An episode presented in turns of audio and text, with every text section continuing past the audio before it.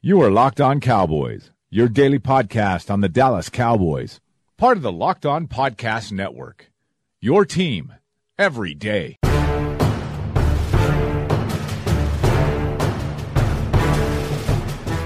Welcome back to the Locked On Cowboys podcast, part of the Locked On Podcast Network. Thank you for tuning in. I am your host, Marcus Mosher. You can find me on Twitter at Marcus underscore Mosher. And joining me today is Landon McCool. You can follow him on Twitter at McCoolBTB. Landon, did you enjoy your Sunday of football with the Cowboys winning, the Giants and Eagles both losing, and the Steelers losing? It was a pretty great weekend, right? I, am indifferent to the Steelers, I, uh, but uh, unlike some people on this uh, on this uh, chat, um, but uh, yes, I mean obviously everything else was uh, was just what the doctor ordered. I would say.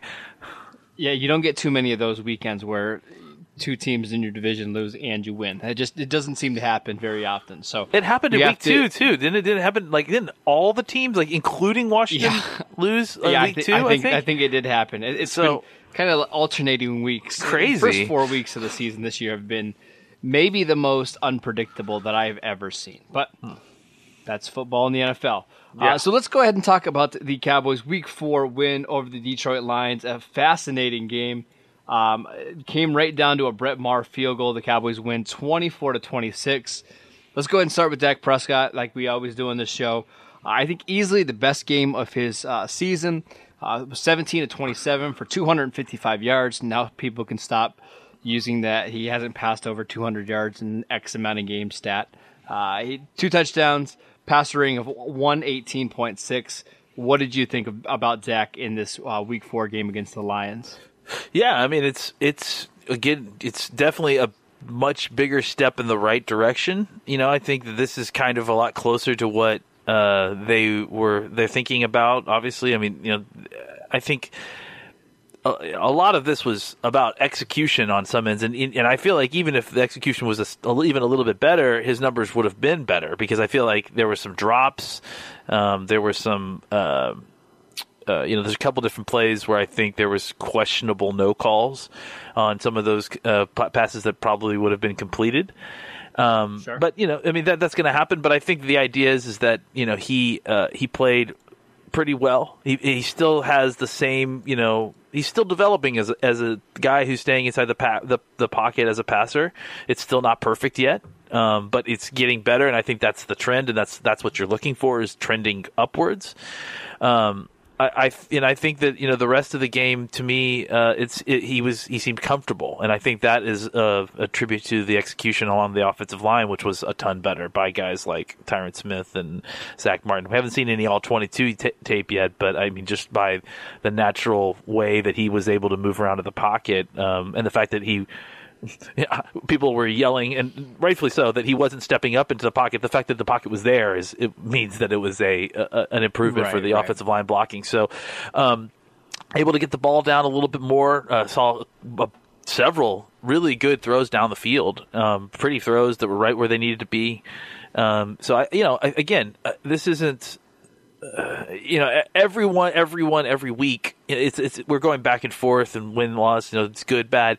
Everyone every week wants to come up and declare victory. You know, every time that their argument gets made, like this, it's it, this sure. is not what this is not what this is. Like this is not a, a, a, an exercise to validate your narrative. This is this is a team trying to get better to win uh, football games. And so I, I think sometimes when you're in the process of getting better you know, it's two steps forward, one step back. And so I think this is getting it's getting better. You know, like the, the, passing game is what we're talking about specifically is is getting better. Now, a lot of it obviously was uh, helped and buoyed by the run game, which is obviously what we'll talk about next. But I think that is by design, if, if anything.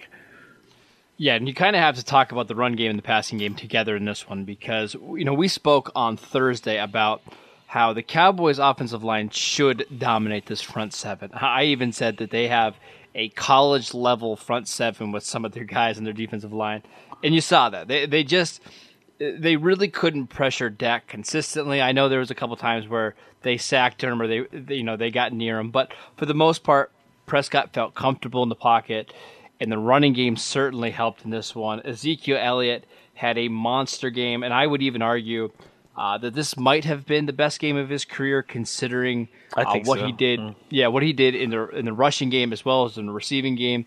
Also, considering you know he's battling an ankle injury, uh, it's pretty clear that he's not hundred percent. Uh, he had to take himself out of a couple drives and out, of a couple plays, and that's just not like him. But he totaled uh, 240 yards and a touchdown on 29 touches. Uh, a warrior-like performance from Ezekiel Elliott. Uh, tell us what you thought about Elliott in, Week Four.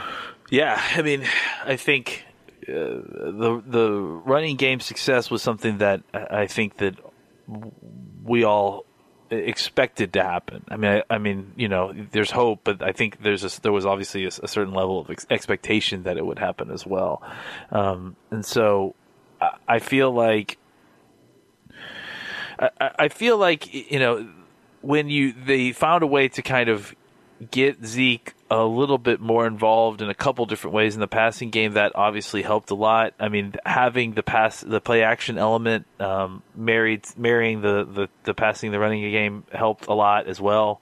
Um, and, and, I think you know they they set them some things up so that you know they were doing a lot of kind of motioning him into the backfield from the split out wide, um, and they were waiting. I think for you know this for them to to stop rotating a safety out to him and try to get a linebacker on him. And when they did, they they took advantage and they and they ran him down the field, and he made you know probably the the game winning catch. You know, if you want to look at it that way. Um, right. So uh, I think you know I, I think that as a whole, the, I agree. Probably his best performance, individual performance so far as a young pro. Um, you know, just in the same way, again, like just look at the contrast of just three players like Tyron Smith, Zack Martin, and and Zeke Elliott versus last week versus this week. I think you'll see that there is a marked difference in all their play. They clearly didn't feel like. I mean, I'm assuming they clearly didn't feel like they played well previous week, uh, and so you know, I, I, think they came out this week, and, and, we've heard it from you know people about Zeke. He had a, a, a something extra, you know, this Sunday. So uh, you know, I, I, feel like they felt they needed to put it upon themselves to right this ship, and, and I they came out there and did what they had to do on Sunday. So uh, you know, kudos to them, and, and yeah, Zeke. I mean, just a master performance. I mean, just running, receiving. You know, the screenplay he set it up perfectly. Used his speed to get away from the initial runners, then slowed it down to set up the the blocks to allow it. You know, on that forty yard run he had when they ran from thirteen personnel, just you know, I mean, just so he's so natural. Like his ability to slow down and be patient to wait for the blocks development while there's a defensive tackle reaching for him. And if you watch the play, he swats the defensive lineman's hand away from him to tackle right, him right. without even looking. He's not even looking at the guy. Like he's looking down the field. He's looking at the blocking at the setups. He just mind, you know, just without looking, swipes the hand away, just completely preventing the tackle, and then steps up into the hole before the guy can recover to get to him, and he's off the races. You know, and it's stuff like that. It's just like that's preternatural, freakish stuff that you can't be taught. You know, and it's like so uh, I just feel like he went out there and showed us who he is, and, and I think the you know toughed out a lot of uh, physical runs that you know I think clearly he was like you said not 100 percent on, um, but you know at the end of the day was able to do what he needed to do all throughout the game from start to finish uh, to uh, to to lead this team to victory and to be the kind of catalyst that he needs to be on this offense. I want to take us back to a conversation that we had before the 2016 draft. And you might not even remember this podcast that we did, but this was when uh, you were doing the Blogging the Boys podcast. Uh, we were kind of talking about Ezekiel Elliott and Derrick Henry. And I asked you guys, I remember asking you guys, what is so special about Ezekiel Elliott? And the response that both you and Joey Eggs gave was, he doesn't have a weakness. Everything he does, he does really well. And you saw that on Sunday. He ran zone, he ran toss, they ran a sweep with him. He caught the ball down the field. He caught the ball on a screen. He was an, he was excellent in pass protection. Everything that you want from a running back, he showed it on Sunday. So just uh, a, an awesome performance by him. The team ran for 183 yards on 35 carries uh, impressive game by their rushing attack, specifically that offensive line, Ezekiel Elliott. Um, let's pause for a second so I can tell you guys about my bookie. Remember, who you're betting on is just as important as who you're betting with. That's why I always tell people to bet with my bookie. Trust me, guys, they are your best bet this season. They have been in the business for years. They have great reviews online, and their mobile site is so easy to use. Lay down some cash and win big today. I would only recommend a service to my listeners that has been good to me in the past, and that's why I'm urging you guys to make your way to my bookie. You win, they pay. They have in-game live betting, the most rewarding player perks in the business. And for you fantasy guys out there, you can even bet the over/under on how many fantasy points a player will score each game. Join now, and my bookie will match your deposit dollar for dollar. Use promo code Locked On to activate that offer. Visit MyBookie online today. That's MyBookie, and don't forget to use the promo code Locked On when creating your account to claim the bonus. You play, you win, you get paid. All right, let's move on to the defense. There's a lot to talk about in this one. Uh, not an overly dominating performance by the Cowboys defense. Uh, they gave up 24 points. They didn't ter- take the ball away.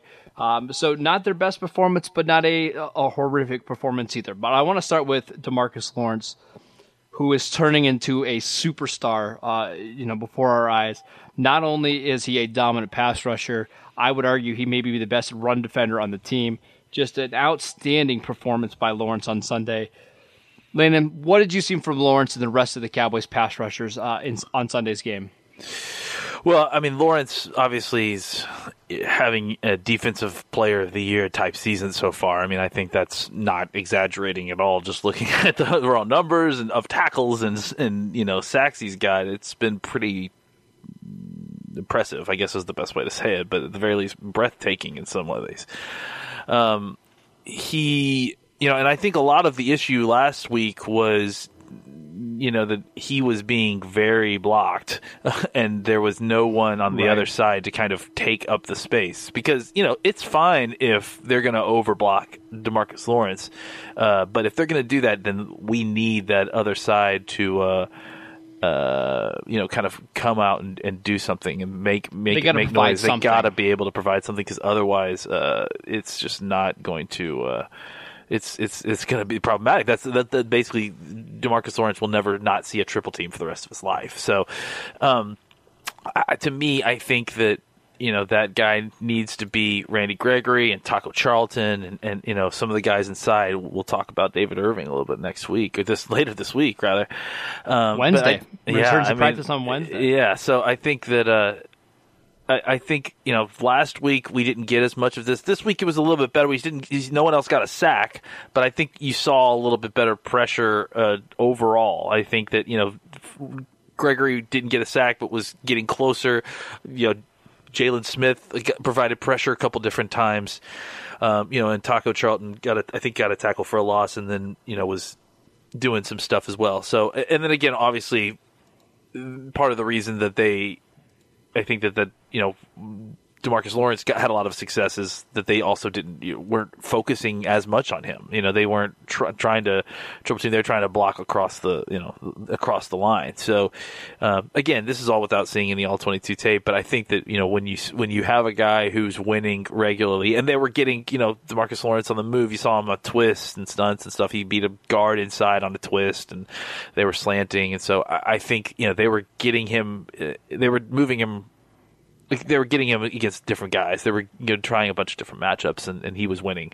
So uh, that obviously you know put things into Stafford's head. There were a couple different times when, um, you know, Stafford had guys open and he couldn't get the ball out because the the rush was getting to him. And and, and I think, you know, it, when it's better, I think guys like Stafford won't have as much, you know, passing yards because I think a lot of what we are perceiving as blown coverages or what people generally perceive as blown coverages are just unrealistic expectations for corners to be able to hold right, on to their absolutely. man that long. I think that, you know, there were definitely times, despite the pass rush being better, that the pass rush wasn't getting where, home when it needed to be and allowing way too much time for a guy like Matthew Stafford with receivers like he has to get open because again, you can put these guys in zone, you can put these guys in man, but it, it's impossible to you know that's why these one-on-ones in, in practice at training camp are unrealistic times because there's no time limit. There's no pass rush. You know like that's but that's in in a game you only have to cover as long as uh uh, uh you know, you, the, until the, the defensive lineman or whoever pressures the quarterback to get the rid of the ball. Uh, but if but if, he, if they're not pressuring the quarterback to get rid of the ball, then it's basically seven on seven all over again. And now uh, the quarterback can sling the ball all around. And I, I've seen Stafford in seven on seven tournaments before, and it's it's not pretty. So um, I, I think that you know it's it got better with the pass rush. It uh, it needs to get even more better. Um, uh, to uh, and I think you know, like we said, Irving coming back this week hopefully will help alleviate some of that. Maybe even Maliek Collins coming back. I don't know what his status is. Uh, and I think that guys like Taco Charlton and and and um, Randy Gregory and we saw Marcus Armstrong out there again. I, I think those guys are going to continue to get better, and and then that's going to you know just be a uh, again, a, a, progression situation. It's going to hopefully continue to get better as the season get, goes along. So Lawrence got three sacks this week on Ricky Wagner, who is uh, at the very least an above average right tackle, right? Oh yeah, uh, I would at the very least, yeah. next week he gets Julie'n Davenport from the Houston Texans. Uh, good luck, Davenport. That one should be fun. Um, this yeah, isn't a Division two uh, defensive, uh, two hundred twenty pound defensive end, Mister Davenport. This is a this is a different this is a different kind of player. that one's going to be fun. All right, we need to talk about Leighton Vander Esch. His first start uh, for the Cowboys in just his 15th start in 11 man football in his career. I, I, saw that stat yesterday and it was just mind blowing. That's pretty crazy. 15th start in 11 man football uh, his career. So, um, I was impressed. Uh, we kind of talked about him a little bit last week, and I really don't feel like anything changed too much. I still feel like he's the best tackler on the team. Uh, when he's in range, man, he does not miss tackles. And you know what? That's important for a linebacker. You've got to be able to make tackles. I still have questions about his ability to read stuff and get off blocks, but I thought on Sunday he played very well for a rookie. What did you see from Vander Esch? Yeah, I mean, uh, all over the field. It felt like he was making all him and Demarcus Lawrence were making all the tackles, you know, and so um, he was just flying around guys don't get off of him. You know, like they, they, that's the thing about him is that like once he gets his hands on you, you're going down. You know, like he, it's it's he looks like a at times he looks like a uh, a, a calf roper. You know, because he's because he's like because he because he's got he's on his knees, he's got his arms around you, and he's like and he's wrestling you to the ground, and you're not. I mean, you're not getting away because he's huge. It's it's weird. He hits he hits guys kind of at a very great, a good level, and then he just drops his weight and he squeezes, and he just like know, he does, he doesn't go high very often. He's no, almost he never right goes. he never or the ankles. Yeah, exactly. And, and, so and so when he does that, he gets you around the waist. He's got long arms. He wraps around you, locks up, and then like I said, he's two hundred and fifty five pounds. So you're not like you're a tight end, uh, you're not getting away. It doesn't matter, you know. So especially not a running back. I mean, you it's just an interesting. It's an interesting dynamic though because you look weird. at him and it, he gets and, you would and think like he's the most powerful player ever, and, and he's not. But that's okay. Hmm. It doesn't matter, you know, because he's so fast and quick that he can arrive like a small a guy, you know, that's probably 240, 245, 235 uh, and then the difference is, is that he's got much longer arms than those guys, and he weighs 25 pounds more than those guys. So he, you know, 20 pounds more than those guys. So he, you know, he gets there, and he may not lick you. I mean, it may not be like Jaylon Smith, and maybe it will eventually, but but he'll he'll hit you solidly, wrap up, and then you're going down. Like it's you're not going to go any further. So yeah, I don't know if he'll ever be a big power guy because that's just not his game. His his game is being a very reliable tackler and, that's fine. and, and if, when you're if fast like if, that, that that's that's extremely valuable. You know, like right. when you and, arrive quickly and, and you're ta- tackle solidly, that's that's useful, extremely useful. And I think I think he makes a lot of sense as a weak side linebacker in the NFL today because he can just get to anywhere he wants on the field. Uh, probably the most impressive play that I saw from him, and I know people are going to look at the screen because that one was kind of flashy and fun right before halftime. But the, the Lions ran uh, just an underneath route with Golden Tate. And, you know, it was a play that they designed well. And basically, they were having Golden Tate come all the way across the field against Vander Esch. And they were thinking that Tate would be able to get to the edge and get the first down on third down. And didn't fool Vander Esch at all. He went right for Golden Tate's legs, got him down, and I think they were forced to punt. So, I mean, just he, he is a, an incredible athlete. Um, I'm curious to see what he's going to look like once he gets a little bit more experience because, like we mentioned, 15 starts is not a lot of football uh, for a linebacker, but overall, a very solid performance It's- by Vander Esch. it's un it's crazy that like a guy who really has not played a bunch of football is so technically sound as a tackler and so instinctual as a linebacker. Like I mean, you know, th- that's the thing I expect Sure. is that you see a lot of these guys get out here and there's just so many moving parts. Things are moving. I mean, playing linebacker on any level is hard. Honestly, playing linebacker in the NFL is almost impossible. I mean, this body's moving every which direction, and, and there are schemes specifically designed to fool your eyes. So, you know, the fact that he was able to come out here and thrive uh, after you know playing 15 games, of course, people should be skeptical of that. Like that's ridiculous, and it's also a lot like the you know the Randy Gregory coming back and actually being able to play after all this time. It's like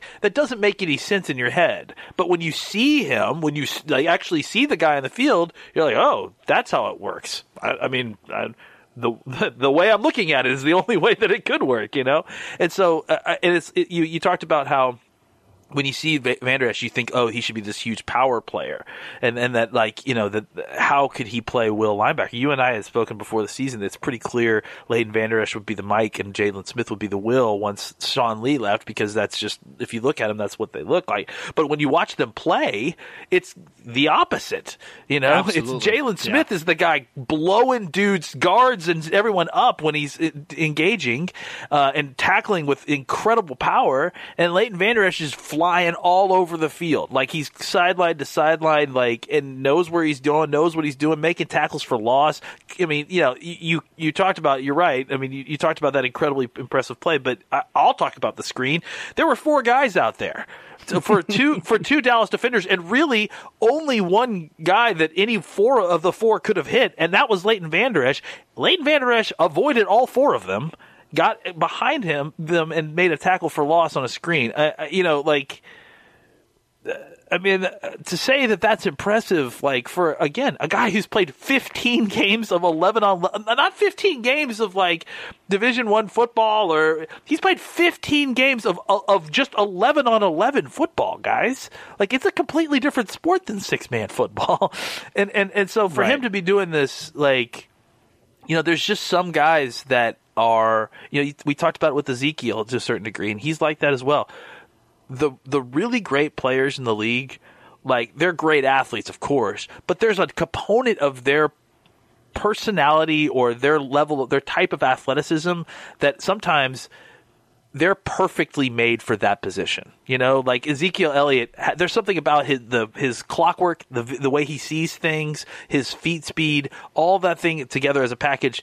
He was made to be a running back. Randy Gregory, his natural bend in his body, the explosion that he can create, the strength that he can create, despite not weighing a lot, the ability to explode off the ball and then corner his body in like a weird angle uh, you know, those are those are things that there's a lot of stuff there that can't be taught. You know, that can't be coached into you or you know worked into you by you know certain types of works out, workouts. I think there's an element of that with Leighton Vander Esch too. I mean, there has to be. Otherwise, how does a guy with so little experience play a position that requires so much instinct and plays it with such a high level of of instincts that it's it's you know there's something about his makeup that clearly he, he was very well primed to to play linebacker in the NFL.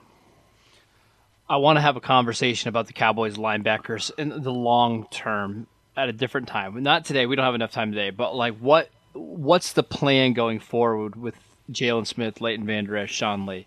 Uh, I've got some interesting thoughts. We'll talk about that in a little bit. I want to talk about the cornerbacks before we go, but before we do that, I want to tell you guys about Vivid Seats. We all love a night out, whether it's seeing our favorite band in person or being there in the crowd to cheer on our favorite team. With Vivid Seats, you can attend a concert, show, or sporting event of your choice at a great price. Vivid Seats is a top source for tickets for all live events you want to go to. You can sort by price or look for seats in the section and row of your choice.